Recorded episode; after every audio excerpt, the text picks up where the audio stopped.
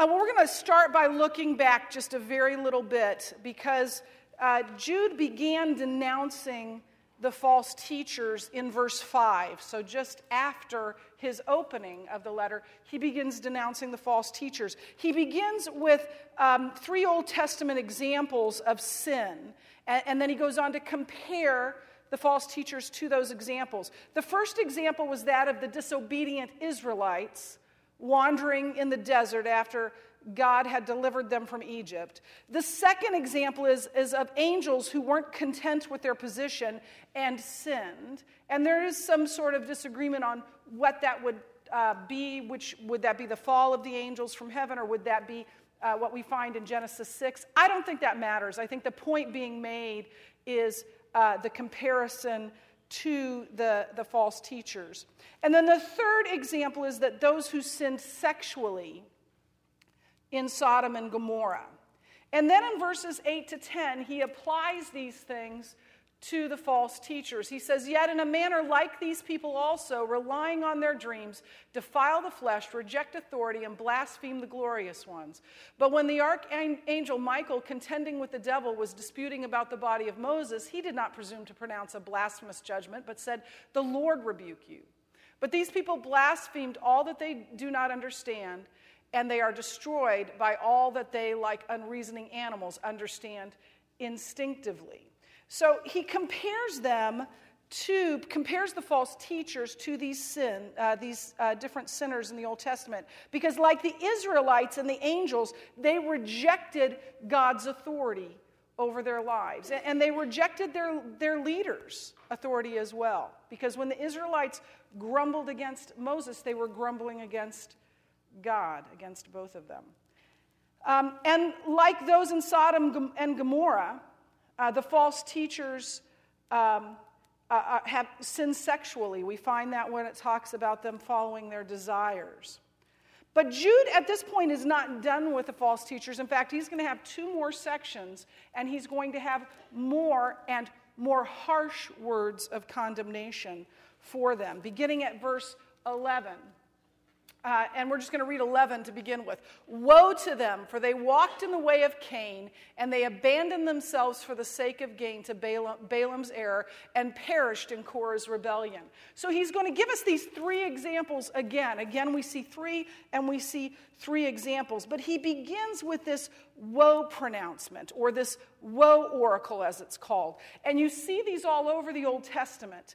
And when you see a, a, woe pronouncement in the Old Testament, it serves to announce the pain and distress that people will experience because of their sin against and their rebellion against God. It is judgment for their sin and rebellion. So, woe to them. And, and Jesus actually used these words too. And verse 11 is a verse that backs up that woe pronouncement. Woe to them because they have done these things. It's explaining why these teachers deserve judgment. Beginning with the example of Cain, very well known example. Uh, and uh, Cain murdered his brother Abel out of envy. But in what sense do these false teachers go in the way or walk in the way of Cain? There are some um, theologians who say that just as Cain murdered his brother, these, these false teachers murder men's souls. But I, I think that's a stretch. I think if that's what Jude meant, he would have said that. Uh, he wouldn't have just said they go the way of Cain. Uh, I think a better, especially because this is Jude, and Jude uh, builds off of, of teaching about the Old Testament. And uh, I think what's better is to look at what was taught about Cain by ancient rabbis. And what was said about Cain was that he was sort of the uh, poster child uh, for uh, rebellion against God. Um, he he uh, was a godless man. He was seen to be a godless man, one who rejected the authority of God. In fact, God even warned Cain when Cain was upset at his brother. God came to him and said, Why are you so downcast? If you do what's right, you'll be accepted. But if you do not, sin is crouching at your door and it wants to be your master, it, master but you must master it. Well, Cain didn't listen to God. He rejected God, he rejected God's way, God, God's will for his life, and murdered his brother. Like Cain, these men are rejecting God's authority. They are rejecting God's um, uh, power or his right to rule over their lives uh, and leading people into sin. Balaam is the second uh, example, and, and Balaam is known for his greed and for waffling on doing the right thing because money talks. So do donkeys, by the way, sometimes. But, um, and, uh, and money talks, and he was like, wow, dude, this would be a lot of money. And he, he waffled. He's also known um, for leading the Israelites into sin. So, like, and, and, and in this verse, it says that they, uh, they abandon themselves for the sake of Balaam's error, uh, that it says in some verses for profit, that, that they do that for profit. And uh, so they might have been greedy, like Balaam. They might have, uh, like many teachers did in the ancient world, they might have been bilking people for money in return for their teaching. And um, that was uh, pretty common in the ancient world. But definitely, they are leading unsuspecting people into sin, just as Balaam did. Uh, and then Korah's rebellion was a rebellion that Korah led against Moses. And because it was a rebellion against Moses, God's appointed leader, ultimately it was a rebellion against God. And he was destroyed. He and all who rebelled with him and all their families were destroyed in a most spectacular way. The false teachers are rebelling against God and against God's appointed leaders of the church.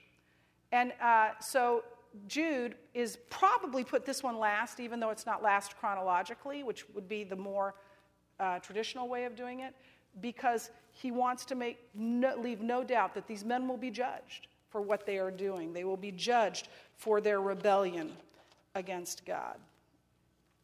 Um, and then in verses 12 and 13, he gives these, these six negative examples. Again, a multiple of three, six negative examples about them. These are, these, these are meaning these men are hidden reefs at your love feasts, as they feast with you without fear, shepherds feeding themselves, waterless clouds swept along by winds, fruitless trees in late autumn, twice dead, uprooted, wild waves of the sea, casting up foam, uh, the foam of their shame, wandering stars for whom the gloom of utter darkness has been reserved forever. He's getting stronger, isn't he, in his words here. It begins, and, and if you have the old NIV, he begins by calling these men blemishes at your love feast. A better translation for that is sunken or hidden reefs. How did it become blemishes? The word used here originally at the time of this writing meant hidden reefs or sunken reefs, uh, something under the water that is a danger that we don't know about. Uh, as time went on, it came to mean, as we know, language changes uh, it came to mean blemishes. And so at the time that this was being translated into English, that was kind of the earliest known meaning for the word. Since that time, scholars have learned that actually there was an earlier meaning, a, a better meaning that fits the context better as well. So it's hidden reefs. And, and these men are uh, like, a, like a danger underneath the surface. We have a very important rule at our lake cabin, which is never, ever, ever ever dive off the dock. That has always been the rule because it's murky and you can't see what's underneath it. Of course, my son, I won't say which one, but those of you that know him uh, would know which one I'm talking about, likes to test the limits. And so he did dive off the dock. Fortunately, he admitted to me what he had done because when he dove, uh, his shoulder, so right next to his head, hit a sunken basketball hoop that he did not know was there. And of course, I said, What if that would have been your head? So never, ever, ever dive. That's what these guys are. They're under the water, they can't be seen, and they are a danger to the community. Um, the second thing he says, uh, he, or he talks about, they are, they are like sunken reefs uh, at your love feasts. Love feasts were community gatherings, community meals within the church that included, as part of the meal, the celebration of the Lord's Supper. And this is, a, this is very tested very early in tradition. The thing is that we know from biblical history that they degenerated quickly. They degenerated into sort of sinful uh, meals. In 1 Corinthians, this is something that Paul denounces the Corinthian church for that the wealthy were getting there early because they didn't have to work as long in hours. They were eating all the good food, they were leaving nothing for the poor, and they were leaving the poor out of it. There was also sexual stuff going on at these love feasts, which is why I just don't really like calling them love feasts, but that's what they called them. And uh, so uh, there was really wicked stuff going on at these love feasts, and it was happening in this community as well. And the leaders of that were the false teachers. So they, they, are, they are hidden reefs, they are a danger at your love feasts.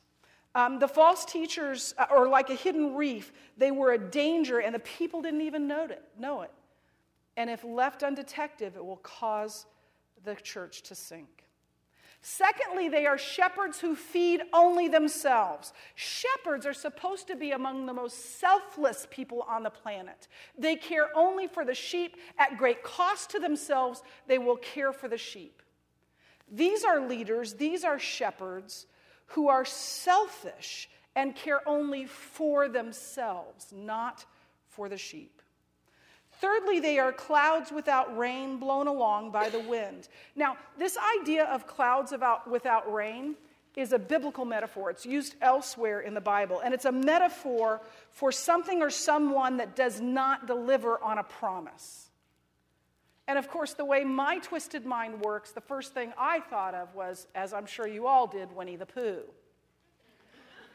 Maybe not. He is one of my real, true heroes in life. And I'm thinking of Winnie the Pooh rolling around in the mud and going up in the air and asking Christopher Robin, would you please walk around uh, saying, tut tut, it looks like rain? And there's obviously not going to be any rain because it's Winnie the Pooh rolling in mud instead of a cloud. That's the, the, he can't deliver on what he's saying, and neither can these teachers deliver on their promises. They were promising a new and better revelation from God, but it is false. And further, they and their teaching are unstable.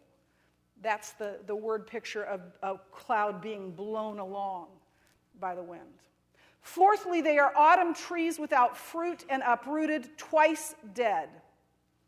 Um, th- this is a similar idea to the clouds that, that don't deliver on what they say. They are without fruit. They are not doing what they are supposed to do, which is produce fruit. But it also says they are twice dead and uprooted. Now I'm going to look at this. Yeah, and it's in that same order in the new NIV. In the Greek, it's actually uprooted and twice dead. Um, and that's a little more difficult to figure out what he means by uh, uprooted and twice dead, uh, or twice dead and uprooted. But um, I think what he's getting at here is that because of their apostasy, because of their heresy, and assuming they continue in it, they will be uprooted. They will be judged. They will not be among those who are part of the children of God. And they will die twice. As we all will, they will die physically, but they will also die spiritually, eternally. Uh, so, twice dead. And then I think this next one is my favorite word picture. They are wild waves of the sea foaming up their shame. Shame there is referring to their sinful, shameful actions. But the picture here is of high tide with these huge breakers falling in onto the land and all the foam and, and, and, these, and these wild waves, maybe a stormy high tide. But what happens? What is left? When the tide recedes. All this scum and yuck and dead stuff that the tide washed up now is left there. And so the picture here is of this, this scummy stuff left behind on the shore after the tide. And it's referring to, to the filth and the litter that is left in the wake of this heresy of these men and their teaching. And finally, he calls them wandering stars, for whom the darkest, blackest judgment is uh, reserved. That word stars is planeo, which is where we get our word planets. And it's a little hard to know what he's talking about, but likely he's referring to the ancient thought that the planets represented uh, evil spirits because the planets, unlike the stars, because they weren't stars, but they look like stars. Do you know how you can tell the difference between a planet and a star? It doesn't twinkle. Yep, it doesn't twinkle, it doesn't blink. So, anyway, but they move differently. They move in a designed pattern, right? But to the ancients, it looked like they were random. It's like they, are not like the other things, and they, that, that, they must be evil then because they're different. And so, this description stresses not just the instability of these people, that, that uh, like the planets moved randomly, but also the fact that they're evil and they will be judged. But he's going to go on and continue this denouncement, saying it was also it was also about these people that Enoch, the seventh from Adam, prophesied, saying, "Behold, the Lord comes with ten thousands of his holy ones to execute judgment on all and to convict all the ungodly of all their deeds of ungodliness that they have committed in such an ungodly way, and of all the harsh things that ungodly sinners have spoken against him." These are the grumblers, malcontents, following their own sinful desires. They are loudmouthed boasters, showing favoritism to gain advantage. Wow. Um, do you think he got his point? How many times could a guy say ungodly in one, uh, in one paragraph? Now, this is from the book of First Enoch. Again, an apocryphal book, not part of the Old Testament. It was an intertestamental book, so it was written after the end of the Old Testament times and before the beginning of New Testament times. And it was a popular and well respected uh, writing of its day. However, Jude nor any other early church leader would have thought that this was scripture, and here's why. Because obviously it, it, was written before the New Testament, so if it were scripture, it would be part of the Old Testament. And we have mounds of evidence that the writers of the New Testament were working with an already closed canon. They already knew what was scripture and what wasn't, and there was a reason it wasn't scripture. And so, they, they, even if they liked it, he wasn't saying this book has authority like Exodus does, uh, because they already had a closed canon at this point. So then, why would he have used it? Well, one reason might be that even if the, the book was not scriptural, he might have thought this one part was true. Uh, but more likely, I think, that he used it to make a point about the false teachers. It really doesn't matter if Enoch actually said this. It, it, it, what matters is that what is said in 1st Enoch is true of these teachers.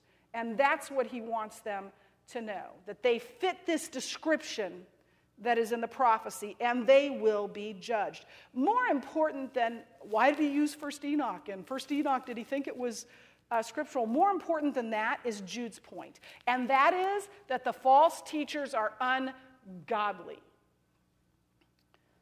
Uh, and they are grumblers, and they are fault finders who foment dissension, and they are ruled by their passions, by their desires, and they are arrogant, and they flatter order others in order to win favor and get rich make money in their greed.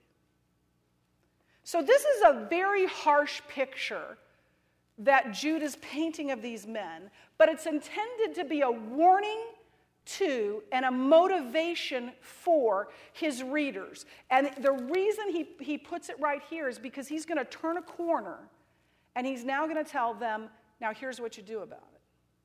Here's instruction for how you respond to these false teachers. And this is where the rubber meets the road, beginning, uh, well, in verses 17 through 23, which, by the way, Doug Moo calls the most important verses in this letter. Uh, and it is here that we learn what it means to contend for the faith. Jude asked them at the beginning of the letter to contend for the faith once for all entrusted to the saints. And this is what he meant by that. And it is relevant stuff. Because contending for the faith, ladies, isn't just about combating heresy, it's about combating the sin and the temptation and, and the weaknesses in our own lives as well. And Jude's going to address that. So that he's going to begin by telling them to remember what they've been told in verses 17 through 19. He says, But you must remember, beloved, the predictions of the apostles of our Lord Jesus Christ. They said to you, In the last time there will be scoffers following their own ungodly passions. It is these who cause divisions, worldly people devoid of the Spirit. So he's telling them the first command he gives them here is remember. Remember what you've already been told. Remembering is a frequent command in Scripture. We saw it in, in James, we saw it in 1st, 2nd, and 3rd John. We see it all over Scripture that we are to remember. But remembering involves more than just the mind. Scriptural remembering involves more than just uh, to, to remember the mind. It is a recalling, in this case, what has been taught about these false teachers, but it is a recalling that affects our thinking and our behavior. It's not just, oh, yeah, I remember that. It's an active remembering. Remembering is active, it responds to what is remembered. So they are to remember that they've been told that this would happen. Jesus told us this. Paul told us this. Peter told us this. This isn't a surprise. It's certainly no surprise to God. God is not up in heaven going, what do you mean they're teaching false teaching? I didn't know. Wait, what happened here? God is still in control. And that's part of what Jude wants to tell them. This is all, uh, was all known by God and should have been known by you. You should not be surprised by this. God is in control. Don't let them divide you. Hold tightly to the truth and to each other. Don't let them suck you in. And then he's going to tell them to stand fast. And he's going to say, um, But you, beloved, building yourselves up in the most holy faith and praying in the Holy Spirit, keep yourselves in the love of God, waiting for the mercy of our Lord Jesus Christ that leads to eternal life. And have mercy on those who doubt. Save others by snatching them out of the fire. To others, show mercy with fear, hating even the garment stained by the flesh. So in verses 20 and 21, he tells them to stand fast with four commands. The first one is build yourselves up in the faith. The second one is pray in the Holy Spirit. The third one is keep yourselves in God's love. And the last one is wait for the mercy of Jesus to bring you to eternal life. Now, this concept of building yourselves up in the faith, over and over in Scripture where it talks about building, it's ta- this is temple in- imagery. It's talking about the building of the temple, and, and not only the building of a physical temple, but in the New Testament, the temple becomes us as a body of believers. Because in the Old Testament and, and in Jesus' time, the temple, the tabernacle before it and the temple, was the place where God's presence dwelt. The temple is gone. It's been gone since AD 70. Uh, and the temple now, the place where God's uh, Spirit resides, is in us. We are the temple of God. We are the place where God resides. resides. And so he's saying, build yourselves up. But notice that that's plural. And he isn't saying, you build yourself up and you build yourself up and you build yourself up. He's saying, let's build each other up in the faith. It is plural because we are to be building one another up in the faith. And when a church is going through tough times, that unity, that caring for one another, that uh, holding one another ca- accountable becomes incredibly important. So, unlike the false teachers who were causing dissension, we are to encourage one another in our faith. And we need people to encourage us and to hold us accountable and to care for us, but we especially need that in difficult times. He also tells them to pray in the Holy Spirit. Now, praying in the Holy Spirit isn't like some tongue or something like that. It's praying in tongues, although some people interpret it that way. It just means to it just means prayer that is guided by the Holy Spirit. It is prayer that is in unison with God's character and will. The kind of prayer about which both John and Jude have said that you will receive what you ask when you pray that kind of prayer. But the main point here isn't what does it mean to pray in the Spirit? The main point here is to pray. We need to be in prayer. When we are experiencing difficult times, when we are experiencing doubt and confusion or whatever, we need prayer.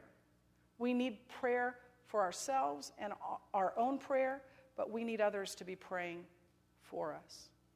Shortly after C.S. Lewis's wife died, uh, her name was Joy. There's a long story. If, uh, if you read about it, it's, it's a beautiful story. But a friend of his who was an atheist came up to him and derided him because he'd been praying for Joy, and Joy died anyway. And, and the friend said, What of your prayers now? What of your prayers now? She still died. And C.S. Lewis is reported to have said, I don't pray because it changes God. I pray because it changes me. And we need to be people who pray for one another. The next thing he says is to keep yourselves in God's love. This is beautiful. Because remember at the very beginning, Jude told us that we are kept by and for Jesus. Now he tells us that we are to keep ourselves in Jesus. Interesting. God has done everything that we need to be saved. He has done everything for our salvation, but it demands a response. Uh, and and we, we must respond to that. We are not robots, we are not automatons. We are kept by God, but we are to keep ourselves by pursuing holiness, by following after God, by living a life consistent with the character of God which we can only do by his grace. Then he says, wait for the mercy of Jesus. This is looking toward the future. This is, this is saying, wait for the end. Wait patiently. This, this word uh, connotes patient expectation. We know how the story ends. And by the way, it's a good ending. And, and so we can be patient in waiting for that. And we can wait with hope we wait patiently by being obedient, not by becoming grumbly or losing hope. I love what Doug Moose says about this. He says Jude is urging his readers to look beyond the disruptions created by the false teachers to that ultimate expression of Christ's mercy on the day he comes back in glory to bring his people to their eternal, eternal enjoyment of the life he provides. And what a day that will be. Jude says, Wait patiently. It's coming. Trust me. And then he says in verses 22 and 23 that the, the last thing they're supposed to do is to reach out, is to minister to three different types of people. The, to the, the first group is those who are doubting, those who are weighing truth with the teaching of the heresy, uh, the heresy of the false teachers and not knowing what to do. The second is those who have begun to follow a wrong path with the false teachers. And the third is those who are apostate, who have fallen away from the faith, likely the false teachers themselves. We are to, in some sense, reach out and minister to each of these groups of people, but not in the same way. To the doubting, he says, Be merciful. Speak the truth in love. Michael Green, who is British, I wish I could do this in a British accent, says, have, I don't know why he doesn't say tea, but have them over to coffee and chat it over with him in love. I love that word chat. Chat it over with him in love. That's what we are to do. To those who are beginning to follow the wrong path, we need to understand that they are in real danger.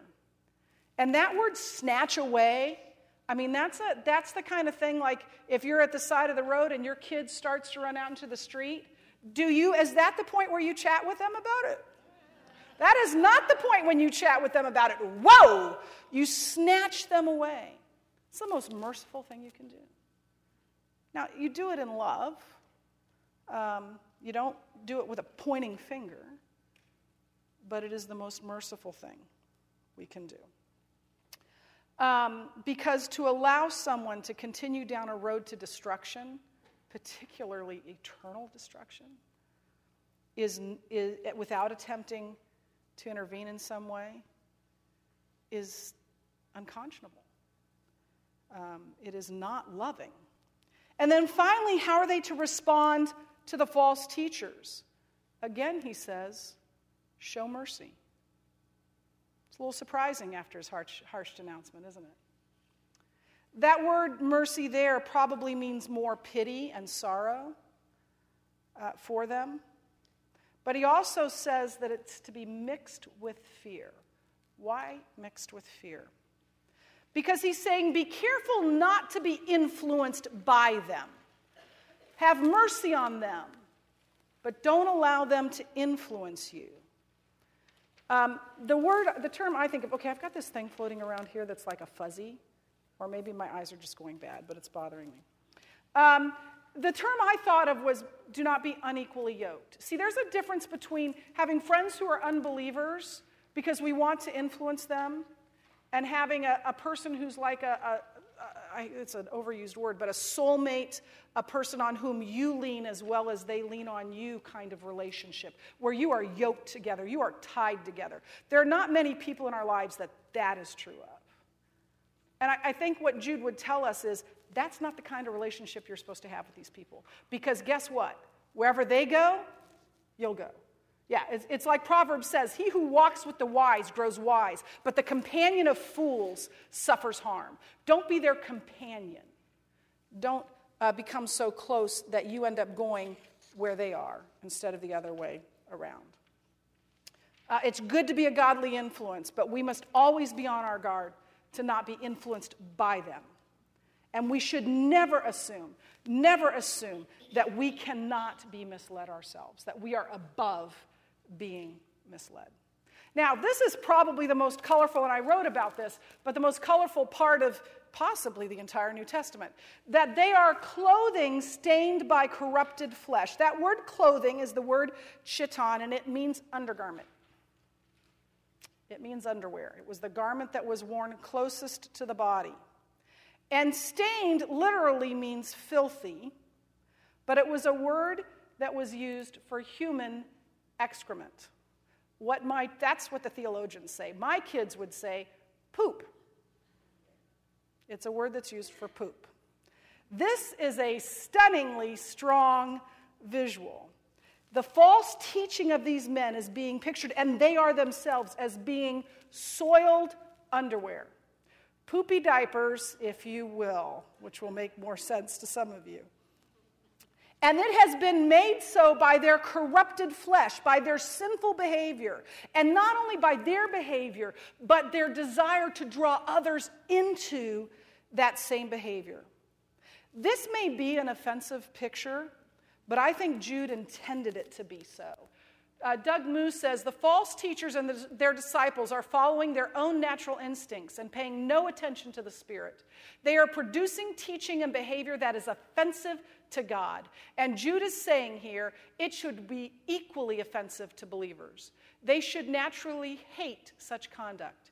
Even then, as they act in mercy toward those who have fallen, praying that the Lord may bring them back, they must not overlook in any way the terrible and destructive behavior these people are engaged in. Which reminds me of Jeff's sermon several weeks ago hate well, hate the right things in the right way. Finally, Jude writes this beautiful doxology where he says, Now to him who is able to keep you from stumbling and present you blameless before the presence of his glory with great joy, to the only God our Savior, through Jesus Christ our Lord, be glory, majesty, dominion, and authority before all time and now and forever. Amen.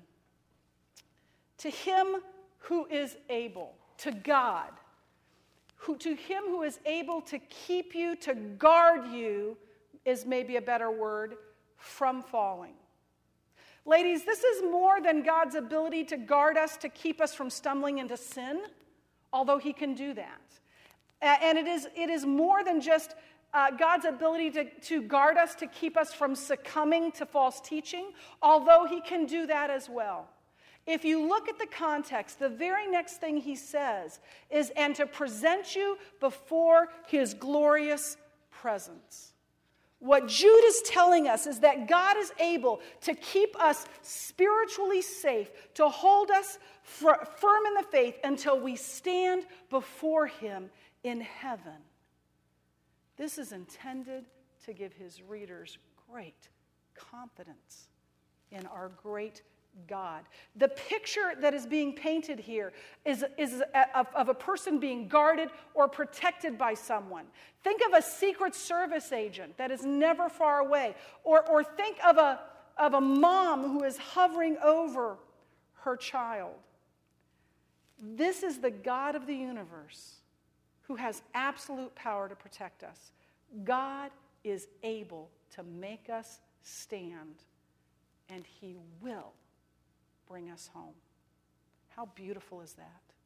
But not just to present us before his glorious presence, as if that's not enough. He's able to present us without blemish. I am not without blemish, and none are you without blemish. That means he is able to present us as blameless, without fault, without blame. That is not something we can do in our own power. It is only possible because of what Jesus has done for us on our behalf, that we have been given his righteousness. We who are unrighteous have been given his righteousness as our own, and that makes us blameless. But it isn't just that he is able to bring us before him in his glorious presence without blame, it's also with great joy. The picture here is, I love this picture, it's of this exaltation that will happen. If you think bo- heaven is boring, you're going to find out you're wrong. This great joy, I just can see God smiling. You know, that's one of mine. That's what Lane, I'm going to do this, by the way, his senior year, his last race. He has begged me, not in the middle of a race, as some mothers do as he's finishing up or, or as he's doing well to stand up and yell, That's my baby! And I am. His senior year, I'm going to stand up and do it to him, but not until then. And, and that's what I, that, that exaltation, that joy. You just experience the first birth of your, or the birth, birth of your children, and then amp it up a thousand times. With great joy, he is able to do that. And then Jude tells us, to God and to God alone belongs the glory. Ladies, this is not a prayer. This is not saying, may God have or be given glory. This is a statement about who God is. The ascription of glory, majesty, power, and authority belongs to God and God alone, no one else. He is glorious. He is clothed in radiance and light. His, presence is majestic and glorious. Majesty, he is the king of the universe. Power his, is referring to his omnipotence over the world. Authority is, is that he is not only the ruler over the world, but he has the right to be the ruler over the world. God is sovereign. Uh, again, Michael Green, and again, I wish I could do a British accent. Such is our God such are his eternal qualities unveiled in Christ. To him we must come one day and must render an account. He himself will bring us thither. Ah, why don't we use that word anymore? He himself will bring us thither if we let him, and will present us faultless before his presence. To him belongs the glory and the majesty and the power and the authority forever. Amen. Jude ends his letter with a call to action. He has marching orders for us, not just his original readers, but us as well. He says, Build one another up in the faith, hold tightly to the truth and to each other. He says, Pray. Pray for each other. Pray yourself. He says, Keep yourselves in God's love, living in obedience to Him he says, Wait patiently for that day. It is coming, and it will be a glorious day. Wait patiently for it. Reach out to those in spiritual need.